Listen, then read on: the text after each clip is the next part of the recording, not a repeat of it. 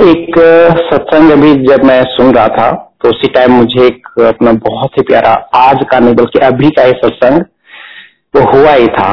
But उससे जुड़ी हुई कुछ और पहले की बातें हैं, जो मैं संग जी के साथ शेयर करना चाहूँगा। वो सारा नॉनवेज से है।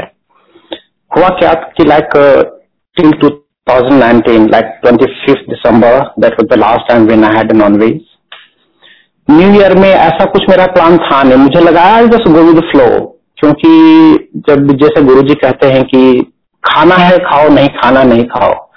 तब नहीं खाओगे तो चंगे रहोगे। ये तुम्हारी भक्ति में रुकावट डालता है। ऐसे पुरानी संगत से ही सुना था हमने और कुछ किताब में भी तक जो गुरु जी के ग्रंथ हैं, उनमें भी सुना था। So it was first week of January 2020 जब मैं एक सत्संग में बैठा हुआ था।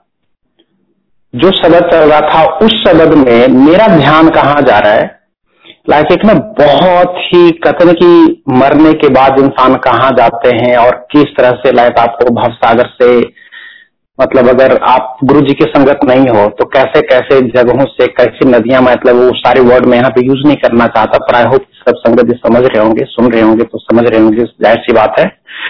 सो so, वो खून की नदियाँ लाइक इस तरह का ना बहुत सारी चीज़ें और वहाँ पे यमराज जी मुझे ये बोल रहे हैं, मैं उन्हें कह रहा हूँ कि यह कहाँ से हमें लेकर जा रहे हो? हम इसके लायक नहीं है। उन्होंने बोला, बेटे, जब तुम्हें हमने भेजा था, तब तुमने कहा था ये सब नहीं करना, लेकिन तुमने तब नहीं माना। मैंने कहा, एक मौका और दे दो करे एक मौका देकर ही भेजा था। तब तो तुम मानने नहीं, और फिर से एक मौका चाहिए, अब गुजरो, यहाँ पे कोई माफ़ी नहीं है। सो मैंने कहा गुरु जी हम तो इस लायक नहीं है, प्रभु, हम तो आपकी शरण में है। इसका मतलब साइन ये है मैं ऐसे भी छोड़ना चाह रहा था क्योंकि गुरु जी आपकी भक्ति करना हमें पसंद है, आपके सामने बैठना हमें पसंद है, ना कि उन चीज़ों के प्रति जो हमें आपसे दूर करे। सो माइंड लगभग अपना मेकअप कर चुका था कि I am just gonna quit all this so जैसे ही वो शब्द खत्म हुआ वो इस तरह का ऐसा कुछ था नहीं। उसके बाद जो शब्द शुरू हुआ that was exactly all about non veg कि जब तुम जाओगे तो भव सागर से पार होना पड़ेगा, वहाँ पे तुम्हें ऐसे मिलेंगे। वो व्याख्या में पूरा समझा रहे थे। वो दूसरा जन्म और ऐसा ऐसा सब कुछ करके मैं like I started crying what is this ये अभी गुरुजी मेरे को सब सब कुछ दिखा रहे थे telepathically and I have the same शब्द नेक्स्ट शब्द द सेम मैं उसी सत्संग में अपने उस भाव को और शब्द को पूरा सब कुछ शेयर किया सारे संगत के सामने और उसी दिन दो संगत को ये जवाब मिला था। क्योंकि वो उस दिन डिसाइड करके आए थे कि न्यू ईयर में हमने स्टार्ट करना है या छोड़ना है? And they also good down sir कि नहीं, हमें छोड़ना ही है। हमारी भी सोच यही थी आज के सत्संग। हम यही सोच कर कहते थे कि कुछ ऐसा सत्संग मिले कि हम छोड़े या इसके साथ चले, कुछ तो पता चले। And they too go down sir similarly आज क्या हुआ? मैं नॉन उसी टाइम सो चुका था। तब से मैं एग भी नहीं खा रहा था। बिल्कुल भी नहीं। सावन से पहले लाइक कुछ टाइम पहले ही मीन जुलाई से भी पहले ही, पहले मई में, शायद मई के फ़र्स्ट वीक में ऐसे कुछ एक या दो बार मैंने अंडे खाए थे। पर वो भी मन में ऐसा था कि जब पूरा अप्रैल तक नहीं खाया है, अब आकर क्यों खा रहे हो? क्यों अपना नाम खराब कर रहे हो? चुपचाप बैठे रहो।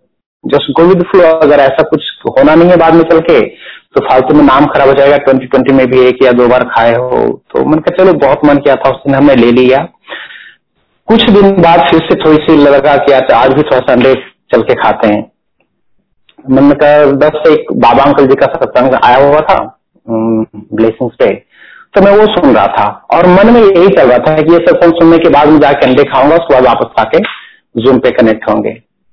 उस सत्संग में बाबा अंकल ने अंडे के बारे में ही बताया था कि उस दिन गुरु जी ने बाबा अंकल को बोला था कि आज के बाद तू अंडा मत खाना, ये तेरे लिए ठीक नहीं है। और गलती से जब उनको याद नहीं था तो एक बार उन्होंने खा लिया था तो पूरा हॉस्पिटलाइज होना पड़ा और बहुत प्रॉब्लम आई। फिर उनकी मम्मी ने गुरुजी को बताया कि ऐसे ऐसे हो गया, करे। उसे तो मैंने मना किया हुआ था, वो क्यों खाया? कर गुरु जी तो हमें तो उसने बताया नहीं था। So that was the last day when he ate and उसके बाद उन्होंने ट्वीट कर दिया। तो दैट वॉज़ माई आंसर पर फिर सोचा कि ये तो बस एक ऐसा है कि बस चलते चलते सब तक मिल गया और ऐसी कोई बात है नहीं। तभी जूम शुरू होने से पहले जैसे ही लाइक आपने गुरु जी का एक ओंकार चला, मैं वो एक ओंकार के सामने गुरु जी के बाद मत्था टेक के मैं घर से निकला।